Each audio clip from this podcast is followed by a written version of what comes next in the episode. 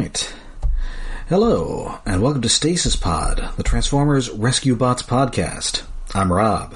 I'm Jen. And I'm ready for bots in space. These are the further adventures of some people who watch a pod, or make a podcast and watch robot shows. We like robot shows. Podcaster's log, stardate 2021-0630. We are, we, we are watching the 38th episode of Rescue Bots, first airing stardate May 10th, 2014, and written by regular Rescue Bots uh, writer Greg Johnson.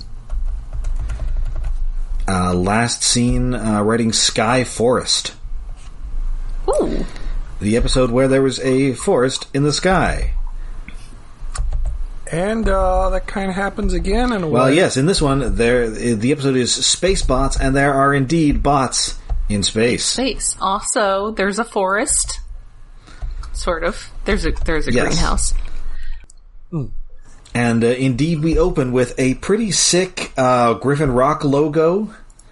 Yeah. Oh, They well, have gotten cool. a Uh, budget. Huxley Prescott clearly hired a graphics guy. Yeah. With the money he made, I don't know, selling Bigfoot videos. I am still convinced that he lives in that news van. Yeah, same. Well, as we see in the first minute, I'm pretty sure Yes, he does. because well, and later in the episode too. I mean, that just means that it's his only transportation. It doesn't necessarily mean he lives there. I think he lives there. yeah, he's got big "I live in a van down by the river" vibes.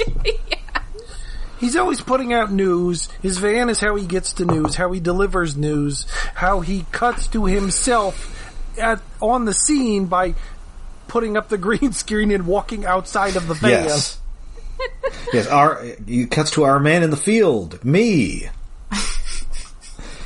Because they And have sp- no other news reporters on this Nope. island. It's like that's got to be an old gag, but I can't remember the last time I saw it. And he is reporting on the launch of the Asgard. The last episode uh, with our special guest character here was Mildred Scott, wasn't it? Yes, it was. So I guess maybe it's just somewhere in the the series Bible for her uh, that she just names everything after Norse mythology. Yes, her her her deep sea station was the Midgard. This is the Asgard. Uh, I assume in the next season she's going to launch, uh, you know, the Alfheim or something. I would be on board for that. you don't want to get on the Helheim though. That's don't don't want to go there. What I mean, it, it- What about the nipple? I don't think the Nippleheim is going to show up. well, as as this episode shows, Oh, you should get on anything this lady built. No, you really should not. Possibly. Well, she needs more safety Yes. measures. She, she's not up to the current decade's standard levels. Yes. It's bad. So yeah, this is Professor Anna Baranova, uh, voiced by special guest star Kath Soucie. Yay! Uh, we previously saw her as uh, having lived in her undersea lab for decades and not going completely crazy. Just maybe a little crazy. I don't hmm. know. I feel like this whole project is a little crazy. Yeah. Well, it is a it is not a it is not a space station. It is a space elevator, Yes. which will be propelled into space via a cable that is actually a laser beam. I Well, don't I know. Do lasers work that way? I don't think they do. I don't think so. But like, like space elevator is like old theoretical tech that pops up in sci-fi stuff like Gundam. Yeah, it, couple it's a thing that could theoretically exist. yes. I But the, the main problem with it usually is that you to have the cable, it needs to be high enough tension and strength that it basically needs to be made of unobtainium. right. Like th- there's nothing currently existing that can make it work. And I don't think making it a laser makes it any better. Or does it? Uh, Being a laser does not fix the problem. Well, we'll find out. Although they almost don't, because there is a problem with the laser, and it, it is uh, one of Huxley Prescott's camera bots. I I just want to say uh, that that uh, drone operators ruin everything. Drone operators are the worst. God damn it. Oh, was it? Did you see recently? Like, there was a guy sky surfing like the Green Goblin in New York. Was it New York City? It was New York City, yes. Yeah, that was the fuck. That's that's not a drone operator though. That's probably some sort of well, he was operating it while standing on top Well, of yeah, them. but I feel like if it's Well, two of them do it manned, together, then it's not a drone. And by manned, I mean there is a person attached to it. I guess. I mean, I'm honestly kind of surprised it wasn't a publicity stunt for the next Spider-Man movie. Well, he was in Times Square, so I assume he was looking for Macy Gray. I assume he was trying to make five dollars getting his picture taken with tourists. Oh, oh, those weirdos. So yeah, the uh, and our intrepid cr- we we have an intrepid crew of two on this. Uh, first crew member, Doc Green, who has forgotten that he was going to go into space today. Which, wait, when was the last? It feels like it's been a while since we've seen Doc Green. We usually see him about every other episode. I don't I think thi- he was in the two-parter though. He hasn't been And I don't doing think we've seen him before important things very much. But this he was in the episode right before the two-parter where we had the uh, the spam that turned people into monsters. Yes. What? I thought that was. Oh, I thought that was further ago. Because he was the guy who was around when they made the spam that turned people into monsters. yes. So I have uh, I, I was recently as as a recent uh, inductee into the cult of Mac. I have an Apple TV Plus free subscription for an entire year. Uh, and a, a uh, one of my uh, my sponsors into the cult uh, strongly suggested that I watch the series For All Mankind, uh, which is uh, sort of basically it's an alternate history of what if the U.S. had actually been continued being ambitious with its space program. Uh, the the crux being that the Russians managed to actually make it to the moon ahead of the U.S.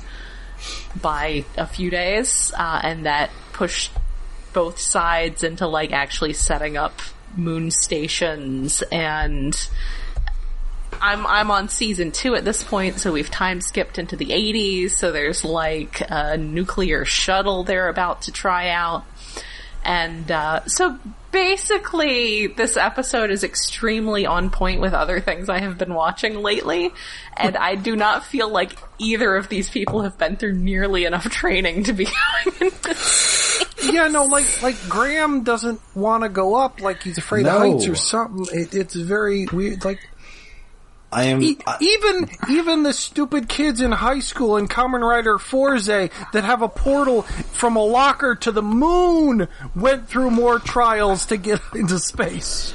I uh, feel I haven't seen it, but I'm going to assume the kids in the movie Space Camp had more. Uh, Well, yes, Training. that's the entire point. Oh my god, I saw I mean, that I think they accidentally get launched or something. I mean, I'm- haven't I'm- seen yes. that from. I haven't. I don't think I've seen it I since saw the that movie 80s. so many times as I should watch that again. That's one of those movies that I watched a lot as a kid, but haven't really watched since. I should see if it holds up better than Flight of the I- Navigator. Oh yeah, that's what I, I was about to say. I, I think I've seen Space Camp once, but I don't really remember it. But I saw Flight of the Navigator a bunch, and oh oh oh, what was the other one where kids make a spaceship out of junk and visit some idiot aliens? Explorers. Yes, I saw that one way too many times. Yet I forget the title. Because it's yeah. it's just No, I have not seen Space Camp, and I'm just now finding out that it is a robot voiced by Frank Welker in it. What? Yes. I okay. I don't remember nothing about from that movie. Like, then Space Camp was legit one of my favorite movies as a kid. Hmm. But So- no, Graham has basically the reaction that I would have to being told that I'm going to go into space, which is mostly existential terror. yeah, See, this is sort Like- of and and something that you know you sort of get the feeling for with this this other TV series I have been watching is that first when you're testing the stuff out, you send Cade. And then once the stuff is actually like set up and established to be safe is when you send your grams. So you, you send the science people after it's been like you you've got all the leaks patched up. You know, you're, you yeah. send your fighter jocks up first. Your Yes. your, your Gus Well, Grissom's well and the first you like. send the monkey. Yes. well, uh, well, also you It's, sent it's like, Chip. is Cade the monkey or is he the idiot fighter jock? He's- I think he's step between those two. A little from column A, a little from column B. Yeah, yeah. So yeah, you don't normally send your science people up first to to test out your experimental space hardware because they don't really want to go, as we see, until someone else has proven it safe. So yeah, a little surprising that it's not Cade getting sent up. Yeah, it is. Uh, yeah, uh, Tara, I don't, I don't uh, that that movie Gravity. Well, an excellent movie. Uh, ter- just bone chilling. There is nothing worse than dying in space. Yeah, I could not bring myself to watch it. That was, and that was the sort of the thing with, with watching For All Mankind is that, you know, when I was a kid, of course, being the 80s, I wanted to be an astronaut. My parents were like, oh, you have to have 20/20 vision and maybe you have that while you're eight, but no one in our family doesn't wear glasses into adulthood. and that's kind of cold because my parents weren't that great at parenting. But also hmm. as I got older, I mean, I'm 42 years old. I was absolutely watching TV in a classroom when the Challenger blew up. So there was the point when I was a little older when I was like, space is terrifying. Space is like, it's really scary. like, so, there's so little keeping you alive. It's just like some Teflon and some hoses and it's, yeah, space is terrifying. Life in space is impossible. I probably would have, uh, would have grown out of it anyway. because space is terrifying.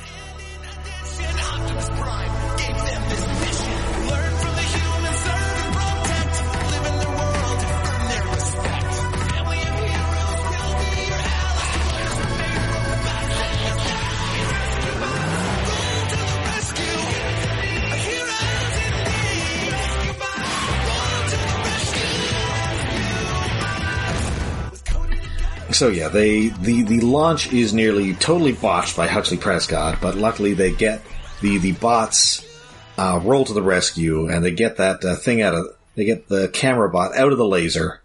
They have to have mortal peril in order to start the episode. Yeah, the weird thing is like a countdown is so like you have a countdown so that if there's a problem you can stop. I What? really, Yeah, I uh, really love Steve Blum's like Houston, his like NASA accent he's got here because he's Yeah. just one of the random announcer Kind of. Ed Harris looking guy, Yeah, and he's got but that. he's definitely got like a kind of I guess a, like a Tom Skerritt voice or something. Yeah, it's a, like a slight southern accent, but it's so slight it feels like, wait, is he actually from the south? Cause, I have no no, idea where he's from. Neither do I. I mean, I guess wasn't a lot of Funimation stuff around Fort Worth to begin with. But I don't know. Uh, yeah, or no. Well, first I think it was they did Canada stuff. Then they went to Texas, and everything's been in Texas. But I don't know if that's where he's from. I mean, the Uh, according to Wikipedia, thing- he is from Santa Monica, California. Oh, that so also yeah, sense. that's it's it's not it's an accent, but yes, everybody it you get a lot of uh, Texan and general Southern accents in your your NASA command centers because that's where they're located is in the southern U.S. where it's warm.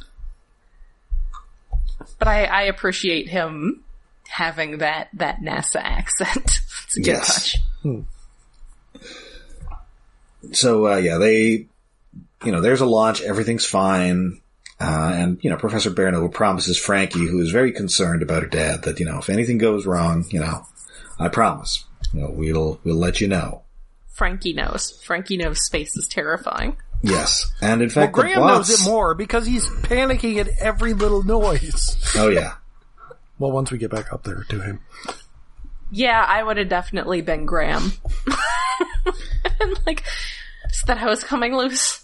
Is that something hitting the hull? I don't. I don't know if they. I, I'm more paranoid at the access station. Well, the trip up and down are probably the worst bits, but once you're up there, it's like Yay, cosmic radiation is hitting me. The shielding can only do so much. Oh, what if a hose breaks? Eh, I love We're gonna freeze to death and get rid of oxygen. I mean, you could fall under the, the ice in a lake and you'd die quicker and possibly more painfully. It would take longer if you're just drifting out in space, but it's, it's a Oh, nice sure. view. You've got a long time to think about how you're going to die. Yeah, I mean, I can think of a worse ways. Burning to death would suck ass. Faster, not though. for long. Space, Yeah. it's like you, you could think. and also, you can probably burn to death in space. Yeah, Well, yes, if you get caught by the Earth's gravity, yeah, but I don't know. unless you're in a Gundam, that's probably not going to happen. You'll just float around a bit. I want to be in a Gundam. And indeed, once they get to the top of the elevator, Graham totally pukes. yes, And Doc Green remembers that thing that he forgot to bring the uh, the air sickness bags, but that's okay because Graham has apparently found his lunch bag. Yes. And, you know, the bots are wondering, you know, if, you know, if they should have gone, even though that's a lot of extra weight to add. yes. Yeah, that's your giant metal people. It's you're And- very heavy. Come on, And also, despite being from space, they've never been in space. right? Well, they they said they've never done a space rescue. Mm-hmm. They've been in space because most of the time they were in space, they were in stasis. Yes. Yes. But uh, what was I going to say? Well, th- the entire point of a space elevator is that it requires less propulsion to get you up there.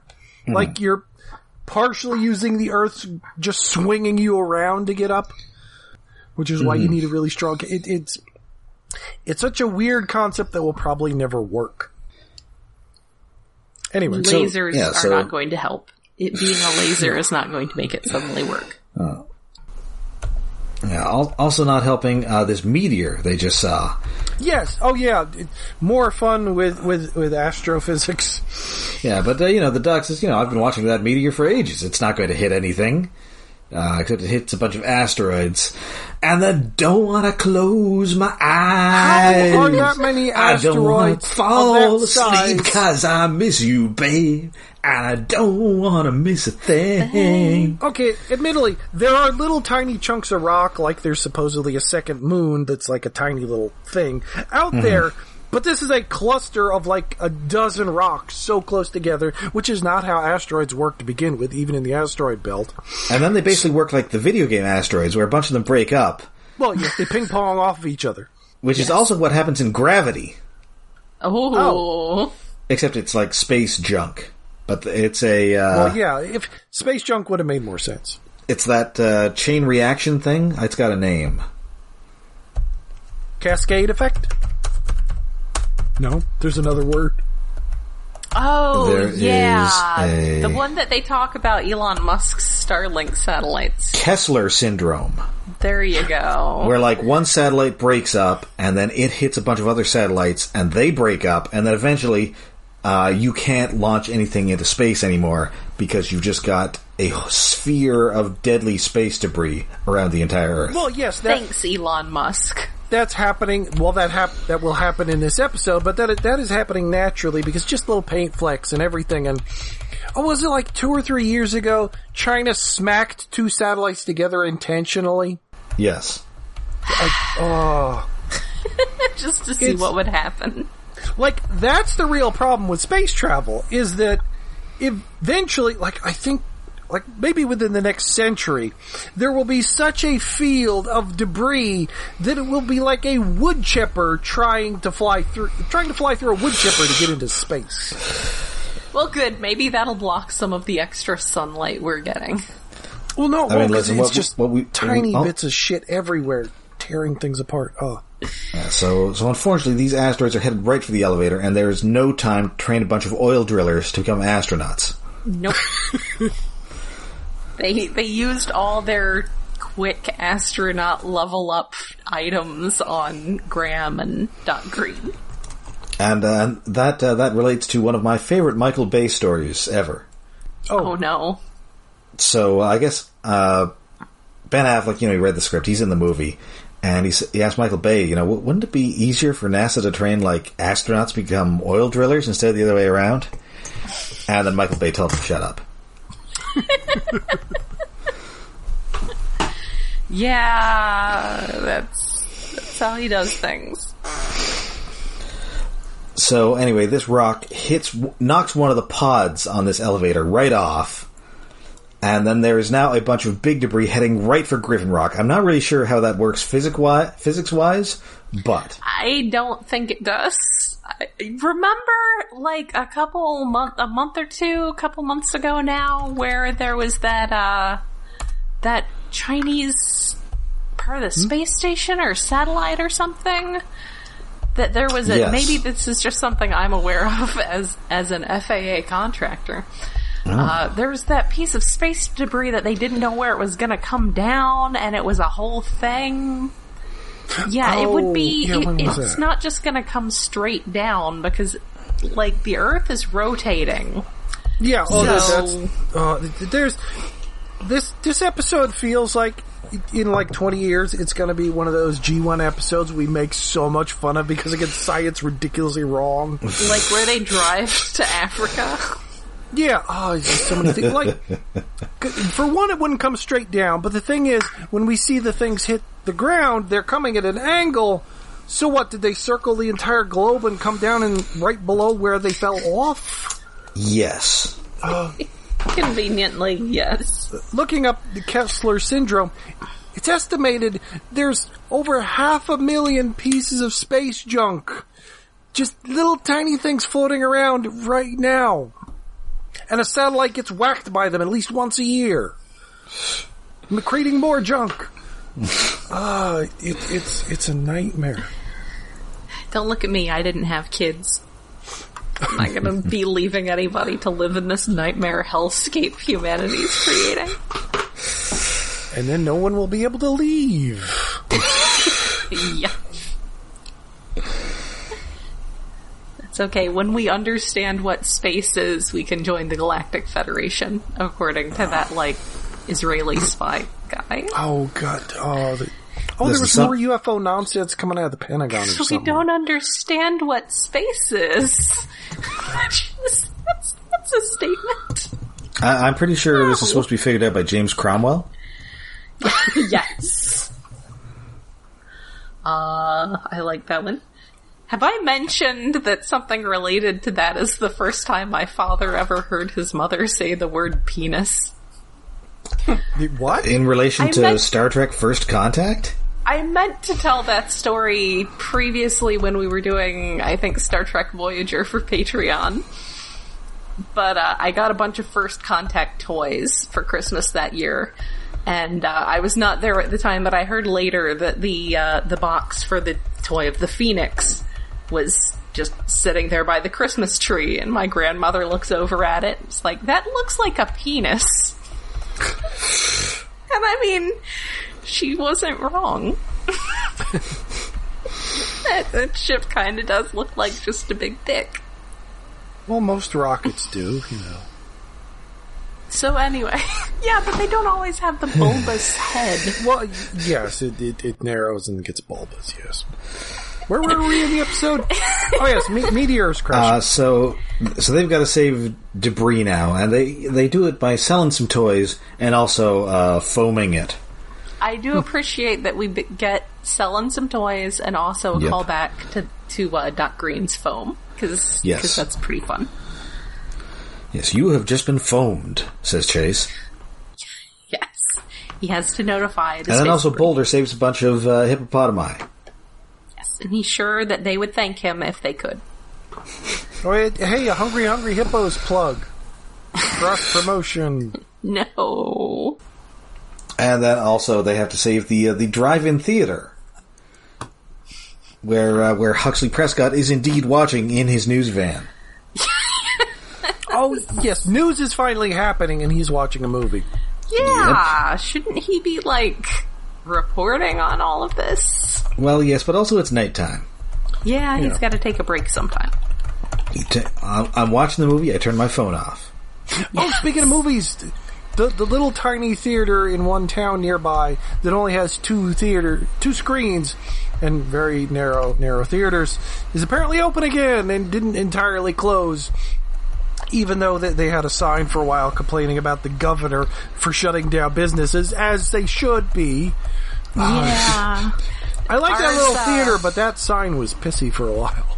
Our our local theater seems to have managed not to uh, to not get tossed out by the city, who possibly wanted an excuse to bring someone else in at a higher rent. Yay, theaters! Go see Black Widow.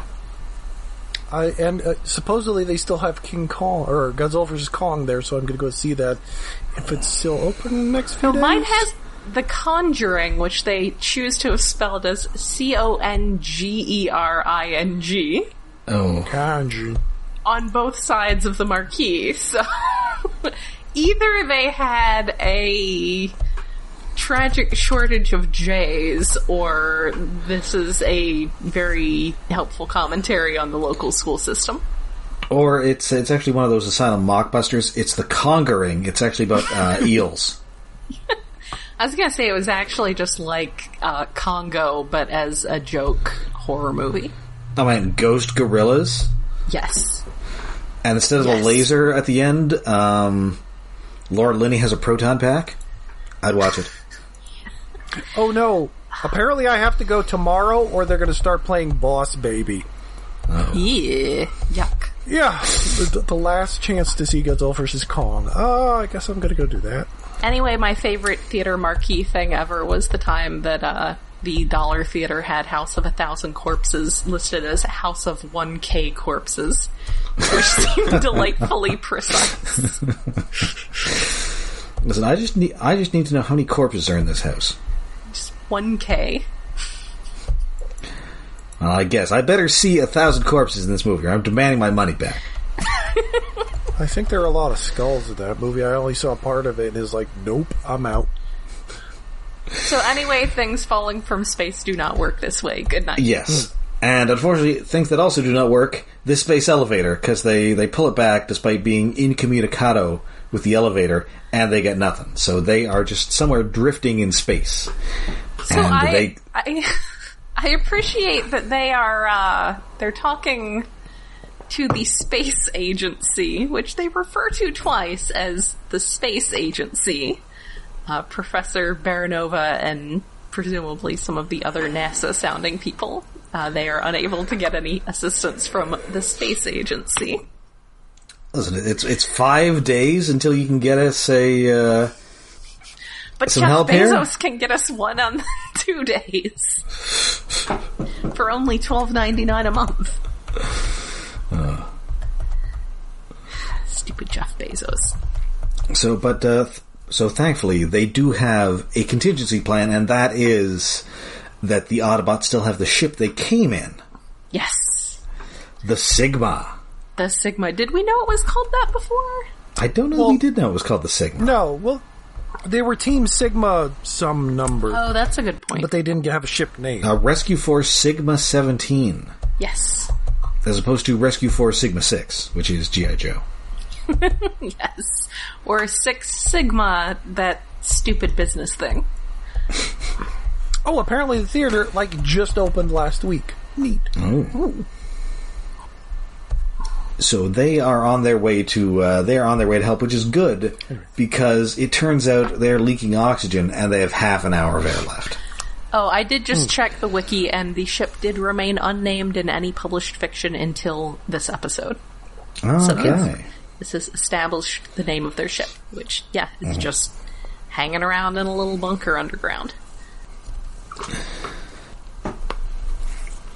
So they they do escape suffocation by going to the uh, the greenhouse area where there's a lot of oxygen, but unfortunately a window that's beginning to splinter into pieces. Yeah, there are a lot of large windows on the top of this for a space station. Well, I guess that they're, they're plants; they need the light. What did Like, they make the. Like, what kind of. Did they just use single pane glass? And there's like no retractable covers. Like, shouldn't you have that for entry, re-entry, and exit? Also, The where are their helmets? Yeah, they leave them in the other room. What the fuck, guys? They clearly their spacesuits have the big round collars on them for buckling the helmets on. They're not. They were wearing the helmets when they were taking off, going well, going up the elevator. But then they just took them off and it was, uh, forget about it. They lost them. Ah. They, maybe they they put them over in that module that got blown off. Shouldn't they have spares in each hub room? Ah, then? Oh, the oh, the hat storage module, it's gone. Was all the oxygen in that one module that got blown off? oh, was that the cape closet? Oh no. The, the air storage module. Oh, we shouldn't have put all the air in that one module. It's just very poorly thought out. now all we've got are the uh, the the sock module and the condiment module. I wonder. This episode, just the pacing of it feels like it should really have been more than one episode. It Yeah. does I'm- feel a little like that. I wonder if this was originally supposed to be the mid-season one, and then they were like, "No, but we got Mark Hamill." This is entirely possible. Yeah, kinda. Because it, like, a lot happens in this one episode. And a lot of it happens more suddenly than it, like, why is that glass cracking? Was there a scene cut? Maybe there was a scene cut. That was it feels that. like we uh, should have seen another rock hit it or something. that was that Johnson kid next door with his baseball bat. Aww. And you You're not getting your him. frisbee back this time, Johnson, because we're all going to suffocate. but no, it is time for the rescue bots to rocket to the rescue. And I think this is maybe an X Men reference here, where they, um, their ship launches from an area hidden beneath the basketball court. Yeah! you think that's an Which is X Men also- reference? Well, that that's exactly where it is. That's where they keep the Blackbird in the X Men movies. Well, yes, but uh go back to some old mecha anime and you know, baseball courts, tennis courts, pools open up and giant robots come out of them. Oh, okay. It's not original to the X-Men. Okay, I was just thinking it was specific because they do call out the basketball court thing in, I think, the sequel. Mm-hmm. Where I mean, that uh, may be like, the direct Bru- reference, but and I think maybe there's that older. same shot of like the basketball, like Yes! on the court as the thing's opening. I remember that. Because I haven't watched that one in a while. they might have done that in X-Men Evolution too. This is entirely. That's a classic reference. I'm just thinking. I in the second one, um, Brian Cox has Magneto like all doped up on his son's brain juice, and he's like, "Oh, and, and, and where do they keep that uh, this uh, experimental jet of those? Under the basketball court." I do remember the thing with the ball being on the door. Mm-hmm. I mean, maybe if it, if they were trying to specifically reference it because it is a basketball, but the- there's one giant. Oh, I forget what it's called, but where where the robot's head sticks up in like a, an outdoor, like a playground for children. Like like it, it's a thing you climb up on, but it's a robot head, and the ground opens up, and the robot comes out. There- There's an anime of- where an entire school transforms into a battle station. I've seen the intro for that. It's pretty cool. It's pretty great. That's one of the um oh Eldoran series. I forget what they're called. Not the Brave series. It, it's like the competing version. Anyway, apples in space. Once the glass starts cracking. but first, we have to get um. And also, there is a, an unintentional stowaway, as Cody Oh. was just coming in to bring them a first aid kit, but accidentally was there when it took off. Aw, he likely didn't even story. mean to. No, he seems pretty earnest about it. I believe Yeah, I, him. I do Yes. feel that. I, I don't think Cody's a good enough liar to actually uh, make this this that convincing. That's True. true. Agreed. So he has to get into Heatwave to uh, to be safe, and so they send Heatwave out for a spacewalk. And I like that this is very silent. Hmm. Yeah, it's always appreciated. I mean, Transformers. I'm not sure has ever done the uh, vacuum, the silent vacuum of space thing. It's always a bunch of like laser blasts and rocket noises, Well, because we had that in the movie, and that just kind of screws everything. and, and sometimes there's just a giant robot who yells at you. yeah. Sometimes they're driving through space because it's energon and they don't put that much thought into it. I think I did see like a fan edit that actually did do authentic space sounds for those scenes. It was just like silence. Okay, but do you still get the music of uh, Vince DiTilio?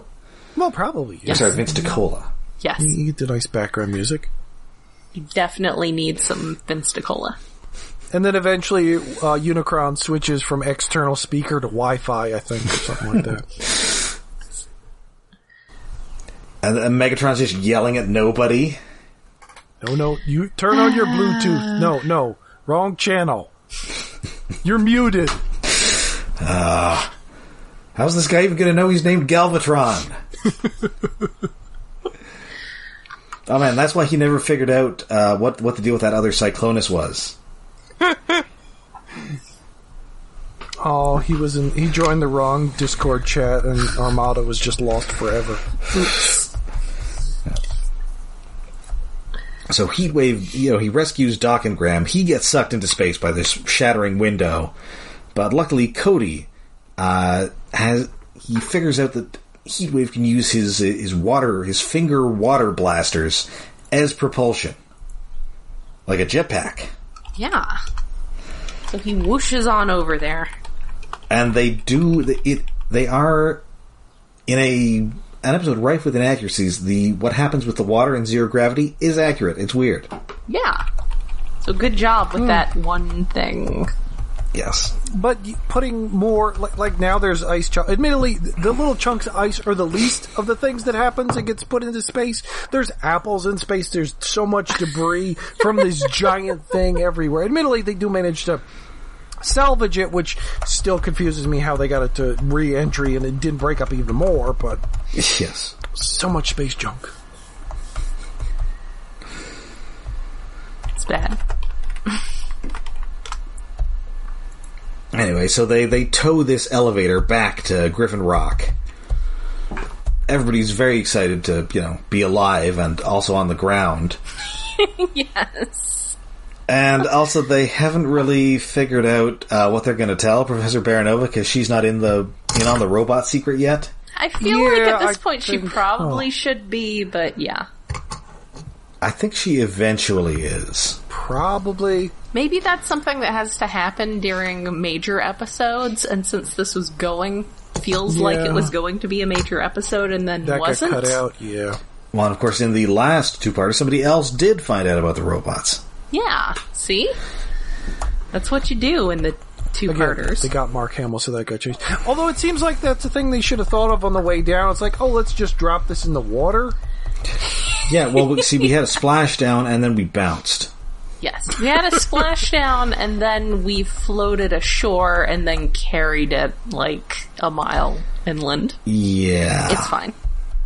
We got the yeah, robots you know, to do it. D- despite the odd inaccuracy, it is a fun episode. Uh, Yeah. I enjoyed the, I enjoyed the space stuff. I enjoyed the existential terror of being in space. It's so scary. Yeah, It's not okay. it- it's good. It's, it's space elevator, nice idea. The the science is dubious.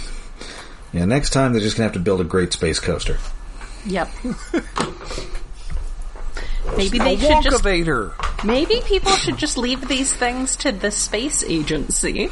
Oh yeah, they- they're apparently not allowed to say NASA, which makes sense. It wasn't until the most recent Skylynx, I think, is the only thing that has NASA on it. And also the uh, the two uh, oh, uh, uh, the, oh, the what two are they called? micromasters, Yes. Yeah, I forget the His names. two micromaster uh, buddies. Phaser and Blastmaster. I want to say. yes. Oh, we're we're getting closer and closer to Blast Blaster. Well, I Like, mean, Blastmaster is like a vintage 1990 name. These Well, days, yeah, apparently, NASA has to make all their money, has to pay for all their funding through licensing to people who are nostalgic for the days when we had a functional government. I mean, I'm I'm fine with that. Do some licensing to get me more little moon rovers who are adorably personified, and are actually way bigger than you think. Like, it's shocking when when they show them like the mock-ups of them on Earth in a, in a garage, standing next to a person, and they tower over the person. It's like I thought you were like two feet tall. What They the fuck? they are not actually battle bots. No, what? I thought they were like a little bit bigger than BattleBots, but no, they're the, they're as big as a truck. Yes. Ah. All right, so that is uh, that is Spacebots, and I believe that now brings us to David's Tokusatsu corner. Oh, yes, this week on Gosei Sentai, Dairanger, Drunk on Tofu! Uh, I mean, I'm aware it's fermented, but I don't think it worked like that. I, I don't think it's fermented. I I'm not even sure I know what tofu is. Even after watching this episode, it, it doesn't show you how they make it. It's just th- there. There's like uh the the monster of the week is dressed up like a juggler Charlie Chaplin mime who transforms into a tofu hermit monster who ends up challenging the Yellow Ranger, who's the the drunken boxing style ranger, to a sake drinking contest and. I want to be a tofu hermit. How do you become a tofu hermit? subplot of the episode it is like trying to save a, a tofu restaurant that is being put out of business because this tofu hermit is has the mook henchman handing out free tofu which gets people drunk and I eh, a lot of tofu stuff and drink it contests and it's it's a basic episode but it's a fun version of a basic episode which culminates in the Yellow Ranger using terrible hangover headache fist against the monster, which the secret to that um, hidden kung fu maneuver is you got to get your opponent drunk first, then you beat him up. Because in the drinking contest, like some of the other Rangers dress up in the moot costumes and switched out the Yellow Rangers sake for water. So he was just drinking water, and the monster was drinking all the sake. And uh, sure, like you win by cheating. this sounds like absolutely not something that would be considered appropriate for American children. No, British children, maybe.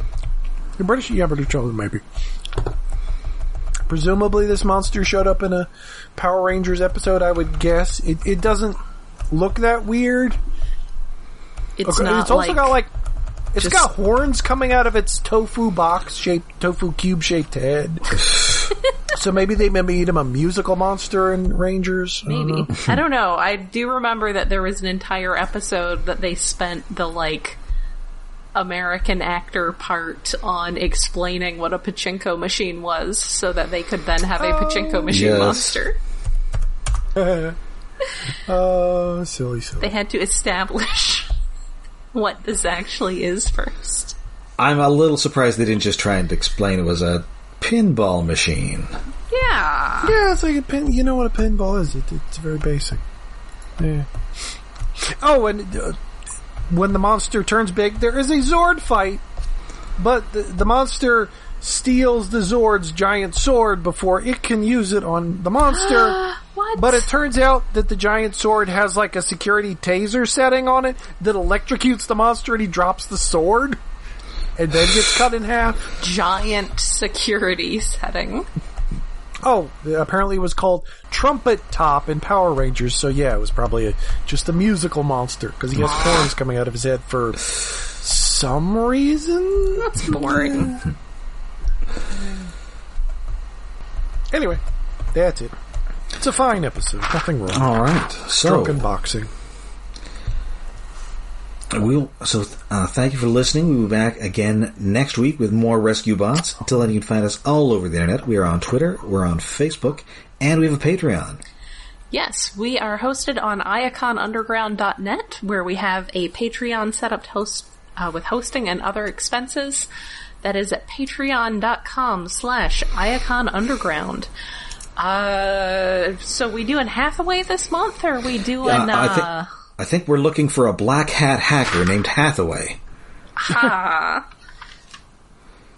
No, I'm sorry. uh, we're doing uh, Gundam and Hathaway, uh, starring New Jersey's most beloved actress.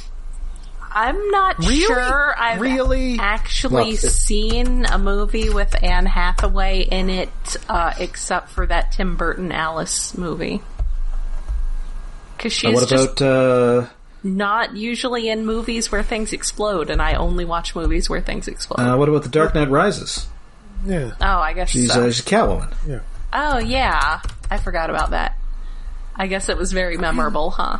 I thought she was pretty Jersey's good. in that. most beloved. I just learned. Well, I don't know from who else is Jersey. it. Laura. I don't know who else is going to be. Laura San Giacomo. Yeah, yes, Laura San Giacomo.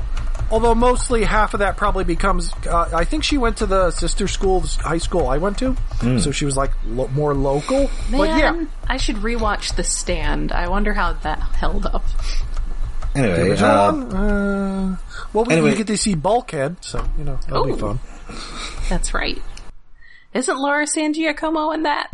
She yeah, is she's in the that. girlfriend of the devil or some shit. Yes. But uh, no, uh, uh, actually, I and saw, I've seen her in many things, including her Oscar-winning role in Les Miserables. Ooh. Was that the one with Hugh Jackman? That was the one with Hugh. It's uh, Wolverine versus Gladiator. Nice. I I haven't watched it. If There's one I'm- thing that makes me watch something even less than having no explosions. It's also having people singing about feelings. I, I have some bad news for you about Les Miserables. Oh, I guess things fact, do uh, explode a little bit. Yeah, there, there's some, you you know. know, uh, you know uh, I mean, at the end, uh, spoilers. Russell Crowe's spine explodes. Ooh. oh no! Like he he like launches himself off a bridge and he hits like a culvert or something, and there is just this hilarious wet celery stalk cracking noise. Oh right, I have seen that clip. And also for a guy who's in a band, not a great singer. But we will we will try to stop talking about Anne Hathaway movies for just long enough to uh, also discuss the Gundam Hathaway's Flash movie. Which Yes. is this the first Gundam we've done? Definitely. Yes, because I Okay. Rob, have you ever seen any Gundam before? I saw like half of that Gundam Wing movie, Okay, I I was uh, like 20 years ago. we we have I enough. did not people at- understand a lick of it. I we- can understand that because there's it, it's just shit happening. It's It definitely had Scott McNeil in it. Gundam Yes. Wing is a lot. It's a lot. I uh, have had been working on my own at work a lot lately, and I've actually had someone else on shift with me occasionally, and uh, I have now introduced him to G Gundam. So yeah, uh, at some point in the future, maybe we should do the Lumber Gundam episode, but uh, oh wow, we can save that one. Yes. So yeah, it's a good standalone episode. But uh yeah, so we will this will be our first time with all of us. You can hear about my heartbreaking airbrush accident with an Aesculapius model kit in like 2002. Escalopius? Yeah, I thought you got the Aesculapius. Did I? I I've got Someone I knew got the Aesculapius recently, and I was like, the Aesculapius? It's really I'm obscure. very is- confused. Is the joke? I've, I've got a pie. Oh yes, I actually I do. It- it's purple purple. one. It transforms into uh, sort of um, what was a gawkish thing. Yeah, I haven't built that yet. I have. I I built like six things, but I got six or seven more, and it's just sitting in a pile that I haven't gotten back to yet. If it's my, my Gundam that, building took uh, a break. If it's something that one can easily get a hold of again, I might have to, uh, I might have to get one and build it just to like heal my soul from the airbrush accident that I had with my original one that crushed my, my Gundam hopes and dreams. I think it was like I think maybe it was Big Bad Toy Store Entertainment Earth. Like surprisingly had it in stock. It's like, ooh, that looks pretty. I'll get that. It was exactly the same box art as the one I had, so it was possibly Hmm. Yeah, it was probably just just- old stock. Found in a warehouse somewhere. Yes. So I might have to see if they still have some of those. Uh, also, my crowning achievement was the time that I, I entirely painted Javelin kit, and then I put I found this semi-gloss clear coat to put over top of it. And I put that over top of it, and it looked exactly like it was made out of molded plastic. I painted it the color oh. it was made in, and then did a clear coat to make it. Why did I bother painting it at all? Yeah, it's the thing. I I my, was my just success make at it painting like things was- is not good. I was So I don't. I try not to do it because either I, I always seem to end up with like, oh no, this paint actually went old, or black. Black always seems to gob up on me. I was pretty I good 20 why. year ago. All right, so please join us for our upcoming Patreon episode where I try and figure out what the hell these two are talking about. Yeah, it, it, it will be explaining, but like, it was a choice between that or Char's counterattack, and I think we'd have to explain more shit with Char's counterattack. If you turn an X, it's still an X. Sometimes it's a plus. I, I've read a bunch of X Men comics where that happens. That's a that's a good point. Maybe it's not a full 180 degree turn like the turn A. It's just a 90 or like a 45 degree turn. So now I feel slightly better about the turn X. So until next time, when uh, when we take the bull by the horns, I'm Rob. I'm Jen. And I'm Quattro Bajeena.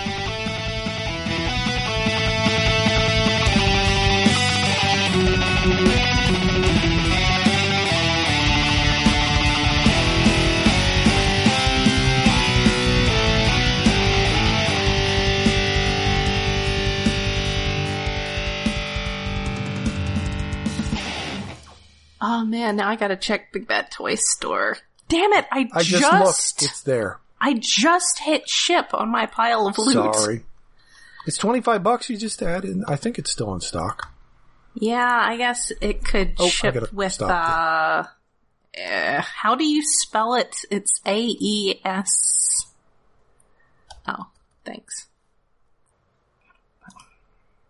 Yes. Okay, I am pre-ordering the Aesculapius for September. You know, okay.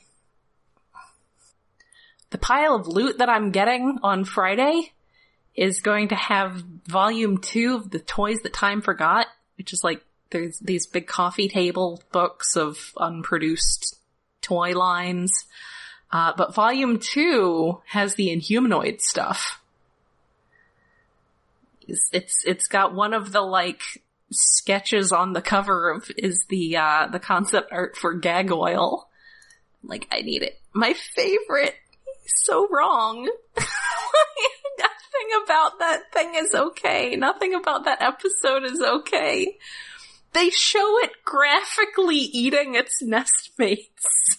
It's not okay. I explained Inhumanoids to my mother as a toy line that people get into when, when they're old enough to like know toy designers. Alright, here, I'm gonna post a link to the book in the episode planning chat. It's sold out now, so I guess I'm really glad that I, uh, I threw that on my pile of loot a month and a half ago. Mm-hmm. Yeah. Yeah, big, I mean, I, I'm okay with waiting for stuff, but yeah, it did take them forever. But yes, this is sold out now, so I'm glad I ordered it and threw it on my pile of loot like a month and a half ago. It's got gag oil. See, he's up in the top left corner. Everything is so wrong. Everything about gag oil is so wrong. I'm still recording the last episode. I'm gonna stop that now.